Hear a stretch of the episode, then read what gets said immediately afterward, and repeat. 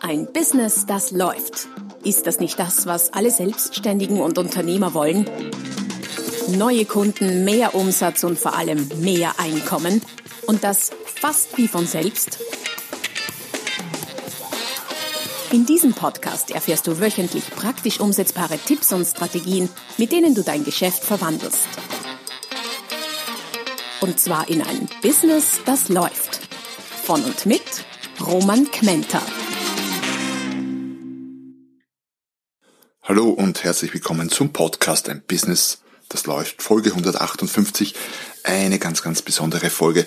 Warum? Weil es ist wieder mal soweit. Ich habe ein neues Buch herausgebracht. Die große Macht der Kleinigkeiten, Titel des Buches und gleichzeitig Titel der heutigen Folge.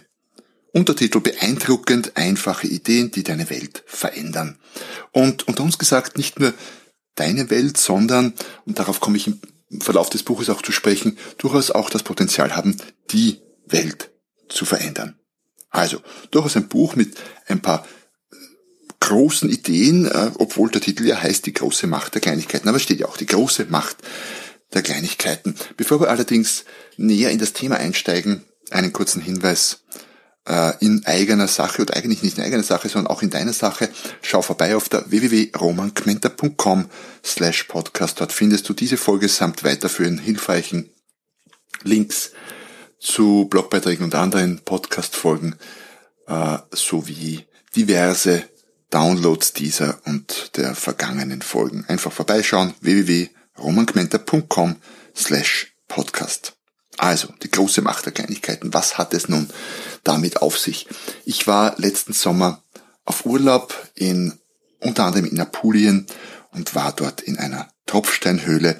Ist etwas, das ich noch nicht so oft gemacht habe.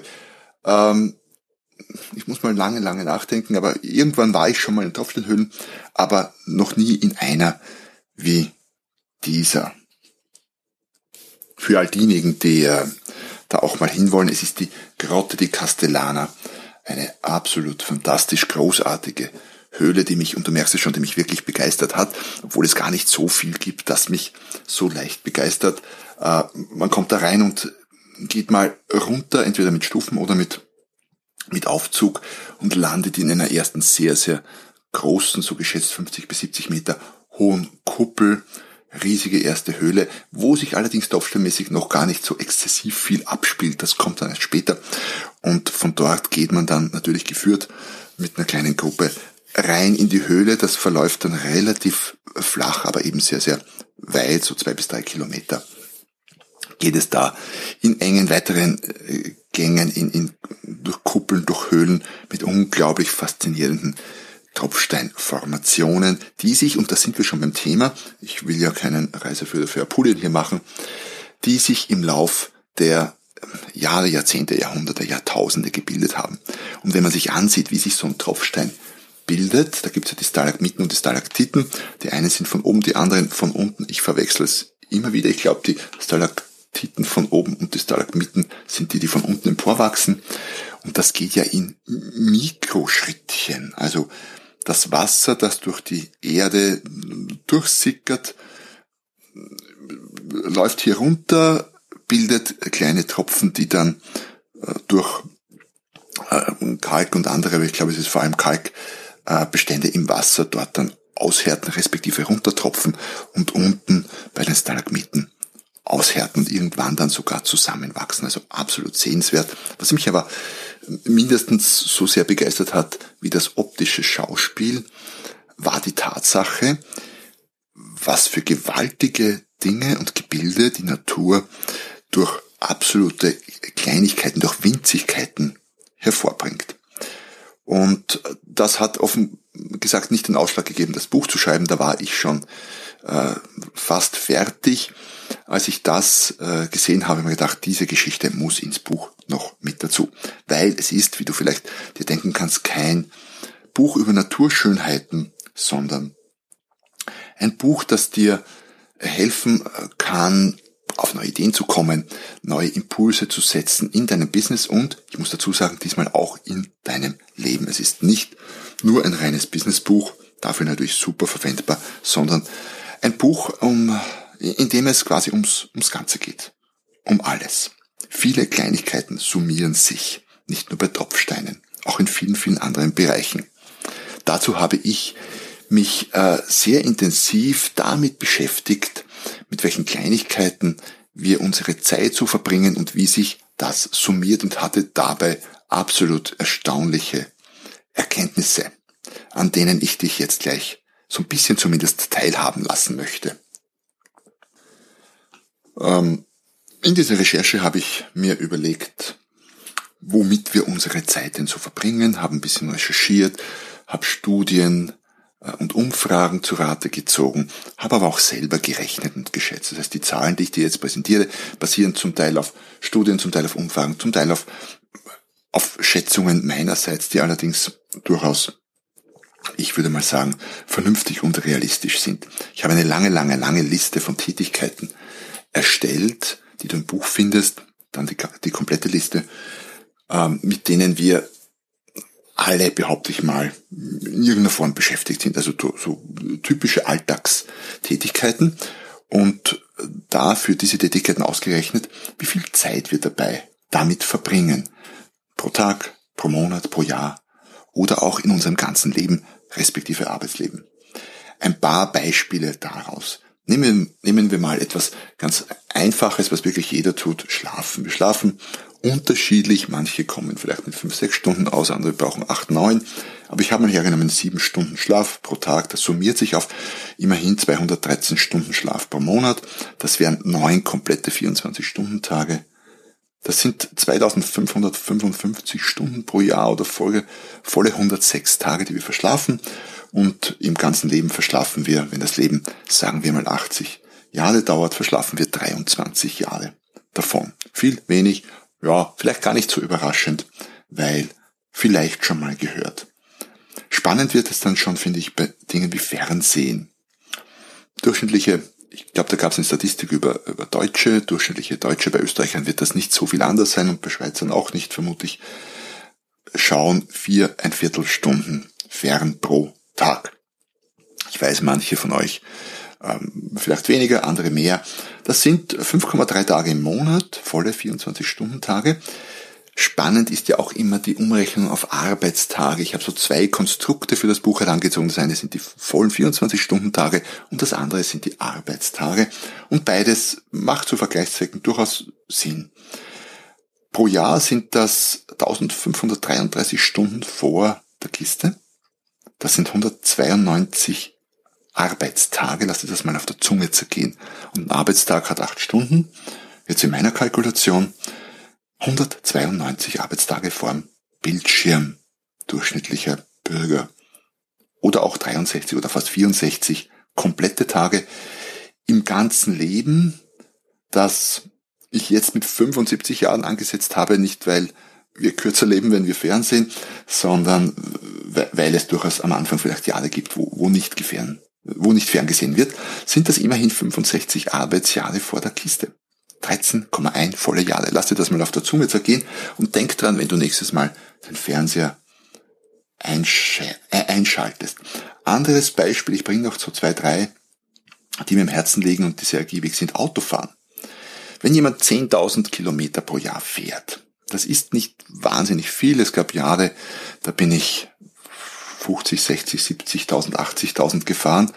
Viele von euch, die im Außendienst vielleicht unterwegs sind, die viel zu Kunden fahren, ähm, erleben das ähnlich. Andere vielleicht brauchen nur 5000 Kilometer im Jahr, aber 10.000 Kilometer ist nicht wahnsinnig hochgegriffen. Das wären runtergebrochen auf, ein, auf, auf eine durchschnittlich erzielbare Geschwindigkeit, die auch unterschiedlich, aber so bei den meisten zwischen 60 und 80 kmh liegt viel mehr schaffst du nicht, auch wenn du Autobahn fährst. Es gibt immer wieder Staus, du fährst durch Ortschaften und so weiter. Also 80 äh, schaffe ich aktuell nicht und ich mache relativ viele Autobahnkilometer, auf lange Zeit gesehen. Egal, wie auch immer, äh, Berechnung hat ergeben, äh, 11,8 Stunden pro Monat im Auto, das sind 142 Stunden pro Jahr oder sechs volle Tage im Auto. Im ganzen Leben sind das 339 Tage in einem Leben, das in dem Fall allerdings 57 Jahre währt, weil es ein Auto Fahrerleben ist.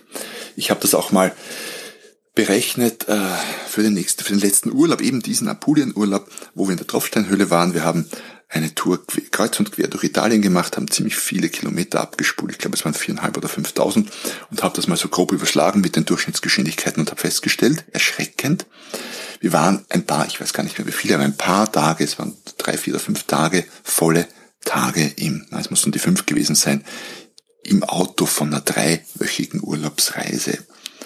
Und das Spannende ist, es fällt einem nicht mal so extrem auf. Erst dann, wenn man es zusammenrechnet. Rauchen ich weiß, ich könnte jetzt als, als Raucherbäscher durchgehen. Äh, liegt mir fern, ich rauche nicht, ich habe nie geraucht, geraucht werde es auch wahrscheinlich nie tun. Aber ich finde es einfach spannend, wenn man das in Zeit umrechnet. Wenn jemand zwölf Zigaretten pro Tag raucht, dann sind das bei einer geschätzten Dauer von fünf Minuten pro Zigarette. Es gibt Schnellraucher, die sagen, ah, das mache ich viel schneller, andere genießen das, brauchen vielleicht länger.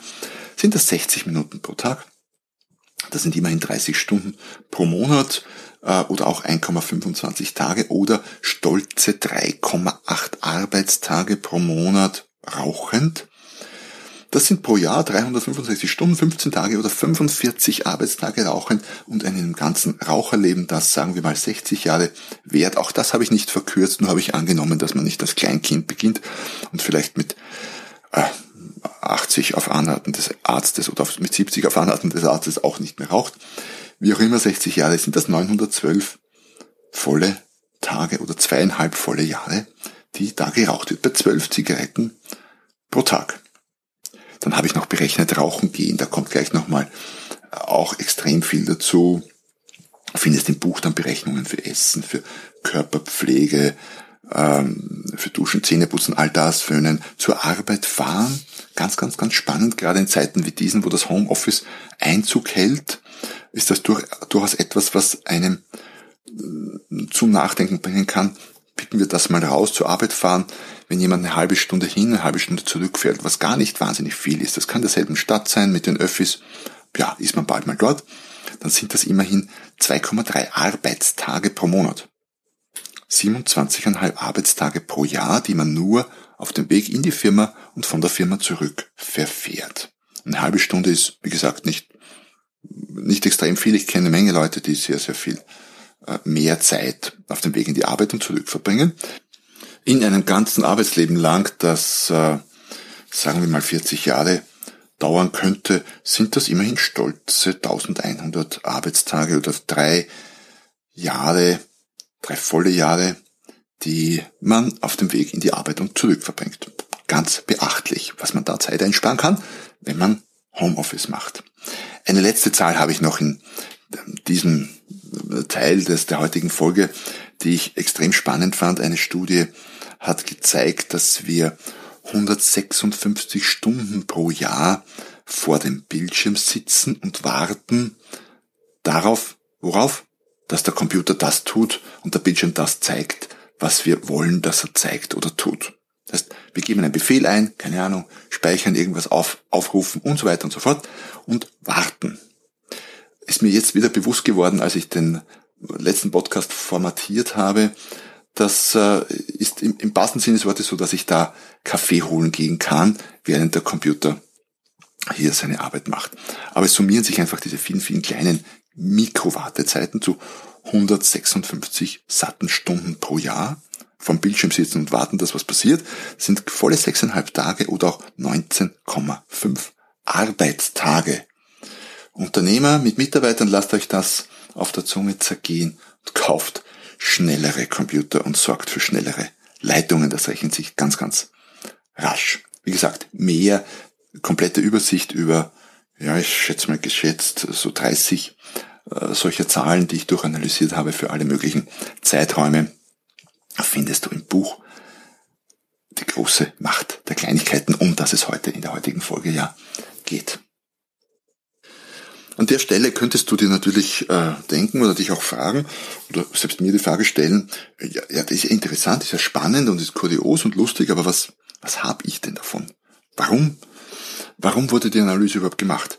Naja, weil es hier einfach Zeitschätze zu heben gibt. Die Zeit ist Wir sagen zwar immer, die Zeit ist wertvoll, unsere Zeit ist wertvoll, wir behandeln sie nicht so. Wir verwenden, und ich möchte durchaus behaupten, verschwenden sie mit allerlei Dingen, die die Zeit im wahrsten Sinne des Wortes nicht wert sind. Und durch diese Analyse ist mir das wieder mal ganz extrem bewusst geworden, um welche gigantischen Mengen an Zeit es da für jeden Einzelnen von uns geht und natürlich auch für uns als, als Unternehmen, als Organisation oder als Gesellschaft, dazu kam, komme ich allerdings dann später noch. Und diese Zeitschätze könnte man natürlich heben, wenn man das möchte. Jetzt, wo uns bewusst ist, wie viel Zeit da drinnen steckt. Wie könnten wir die heben? Indem wir das entweder optimieren, irgendwie Dinge effizienter machen, ja, schneller Computer anschaffen, zum Beispiel schneller Leitungen, dann sitzen wir nicht so lange und so oft und warten, dass der Computer das tut, was wir wollen. Wir könnten Dinge weglassen, komplett streichen. Wir könnten Dinge reduzieren, zum Beispiel zweimal die Woche Homeoffice machen und damit die Fahrzeit in die, in die Firma und Retour reduzieren. Oder wir könnten Zeit auch doppelt nutzen. Zum Thema doppelt nutzen kommt in Kürze ein weiterer Podcast-Beitrag, weil ich da auch im Zuge der Arbeit an dem Buch draufgekommen bin, dass das mit der Doppelnutzung nicht so einfach, aber gleichzeitig doch einfach ist. Also hat mehrere Seiten. Spannendes Thema, Doppelnutzung. Wie auch immer, wir können, wir können diese Zeitschätze heben, um dann irgendetwas damit zu machen. Die Frage, die sich nun stellt, wo sind denn die größten Zeitschätze zum Heben? Oder zu heben? Natürlich überall dort, wo wir die meiste Zeit verbringen. Das sind schon bei ein paar dieser, dieser erwähnten Tätigkeiten. Sowas wie ähm, sowas wie Schlafen. Jetzt, äh, um Gottes Willen, will, will ich gar nicht behaupten, jeder soll jetzt mit fünf Stunden Schlaf auskommen. Das muss jeder ohnehin für sich selber feststellen. Allerdings könnte ich mir schon vorstellen, dass es hier Potenzial gibt. Im Sinne von besser, aber dafür kürzer schlafen. Wie gesagt, gibt es eigene, äh, eigene Experten dafür, die sich nur damit beschäftigen.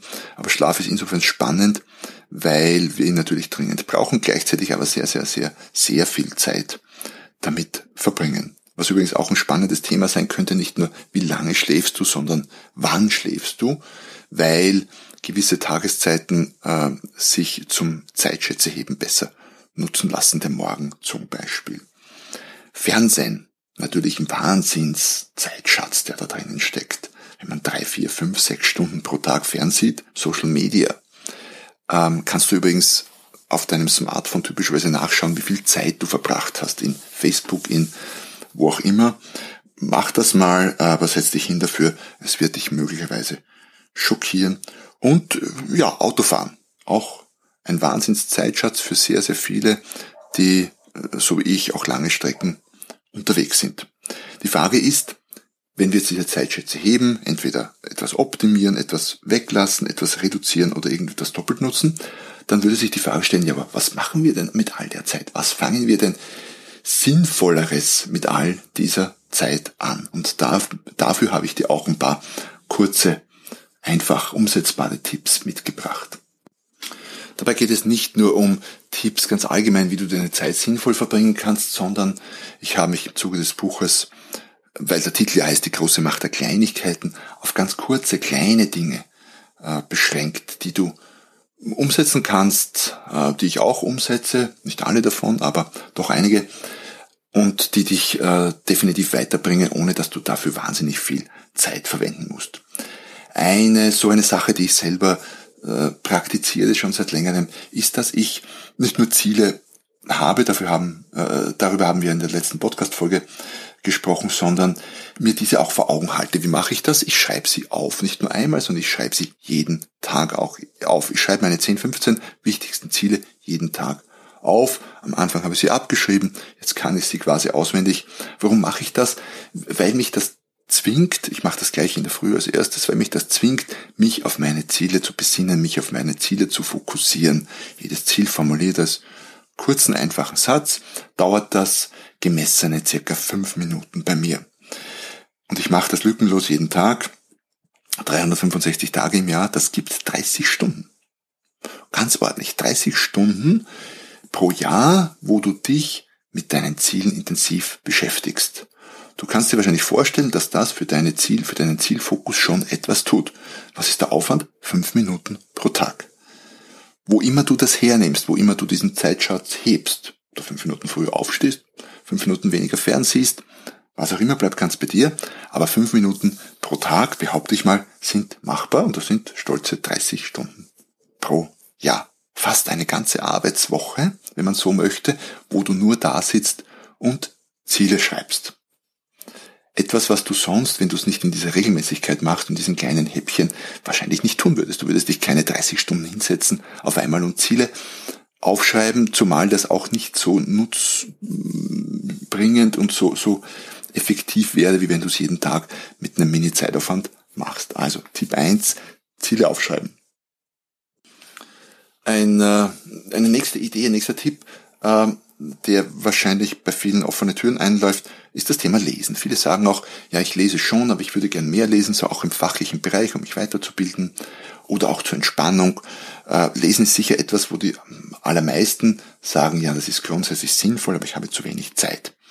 Jetzt habe ich mir im Punkto Lesen zum Beispiel die, ähm, die Wartezeiten angesehen. Wir warten beim Arzt, hoffentlich nicht zu oft, im Supermarkt, an der Tankstelle, an irgendwelchen Kassen, im Stau und so weiter und so fort. Wir warten, wir, wir verbringen unglaublich viel Zeit mit Warten.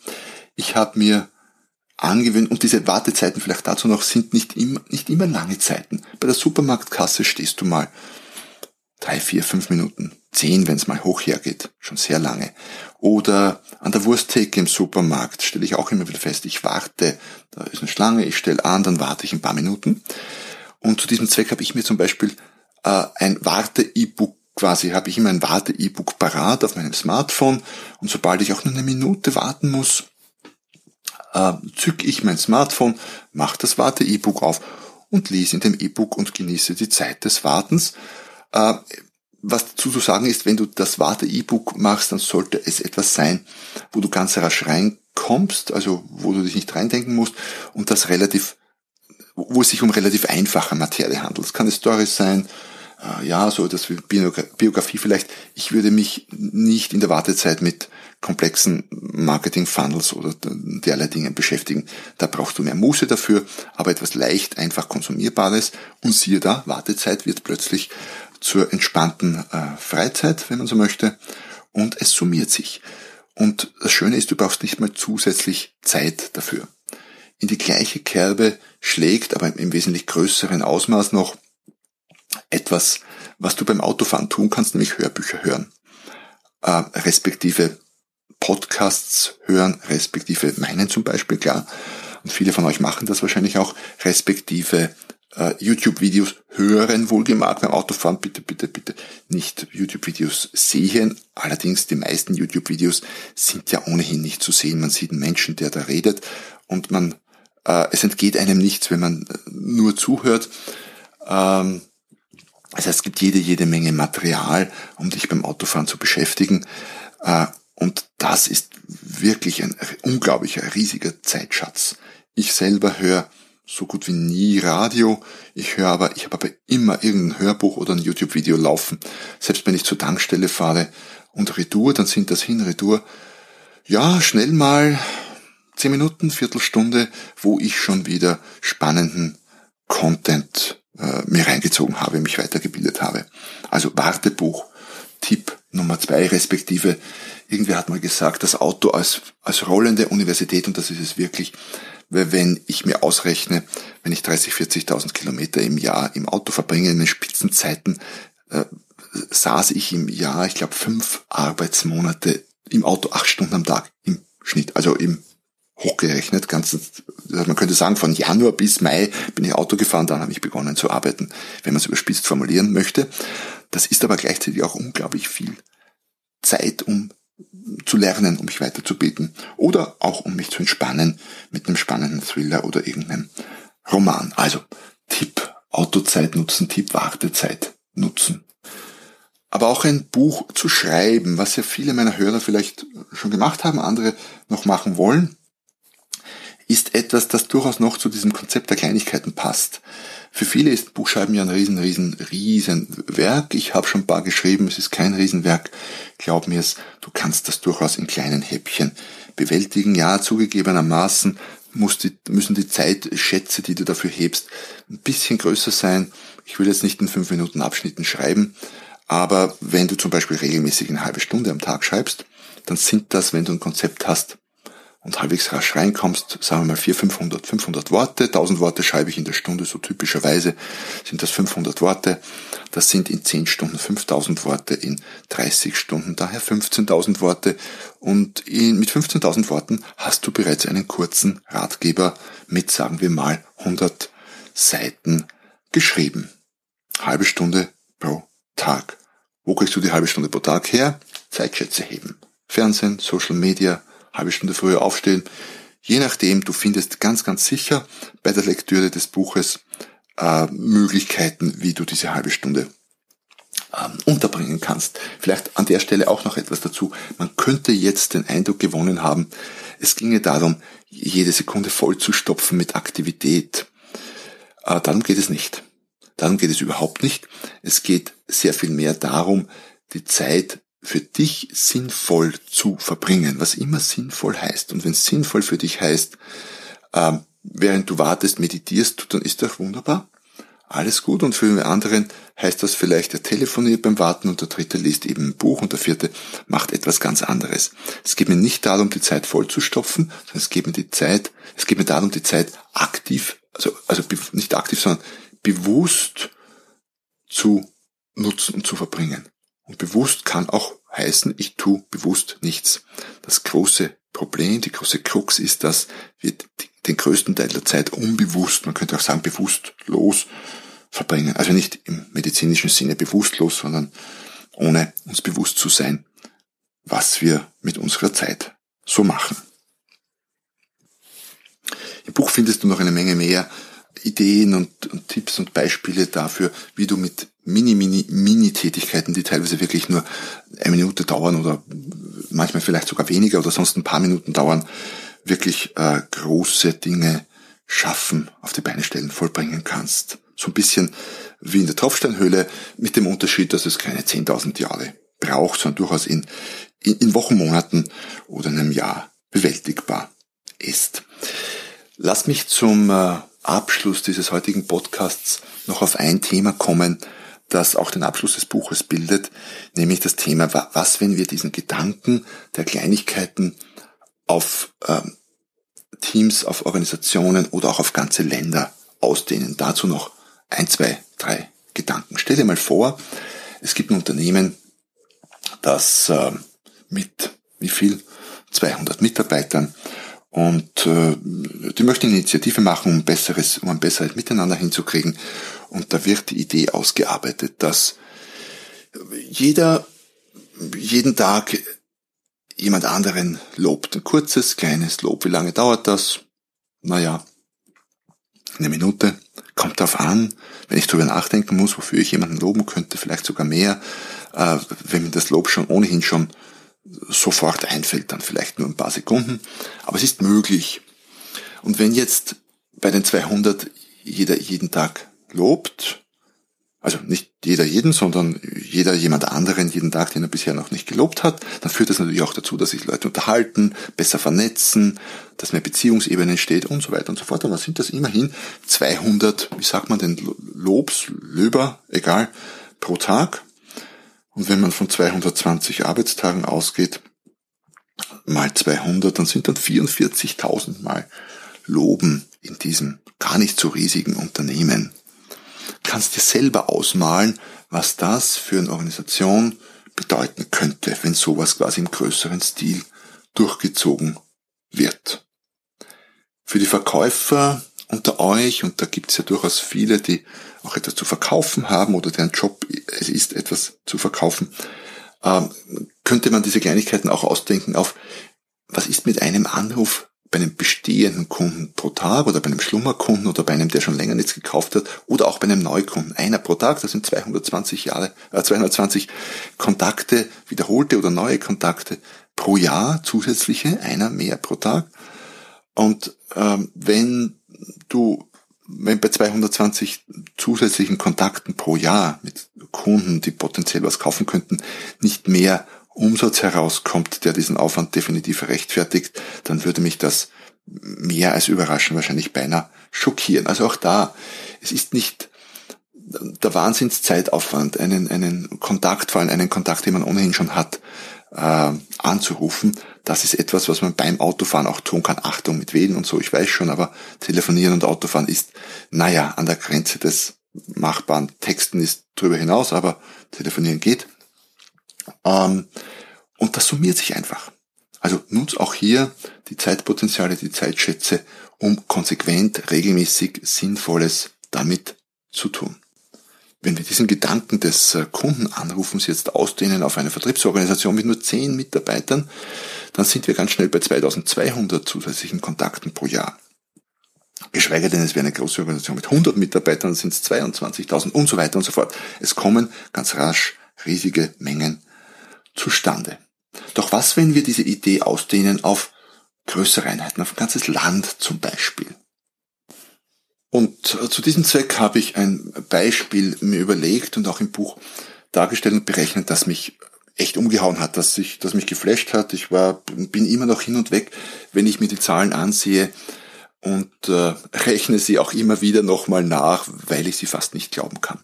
Ich hatte ja schon erwähnt, dass der durchschnittliche Deutsche und wie gesagt Österreich und Schweiz wahrscheinlich sehr, sehr ähnlich, 4,25 Stunden pro Tag fernsieht. Jetzt will ich gar nicht sagen, es ist viel oder wenig oder gut oder schlecht, es ist einfach.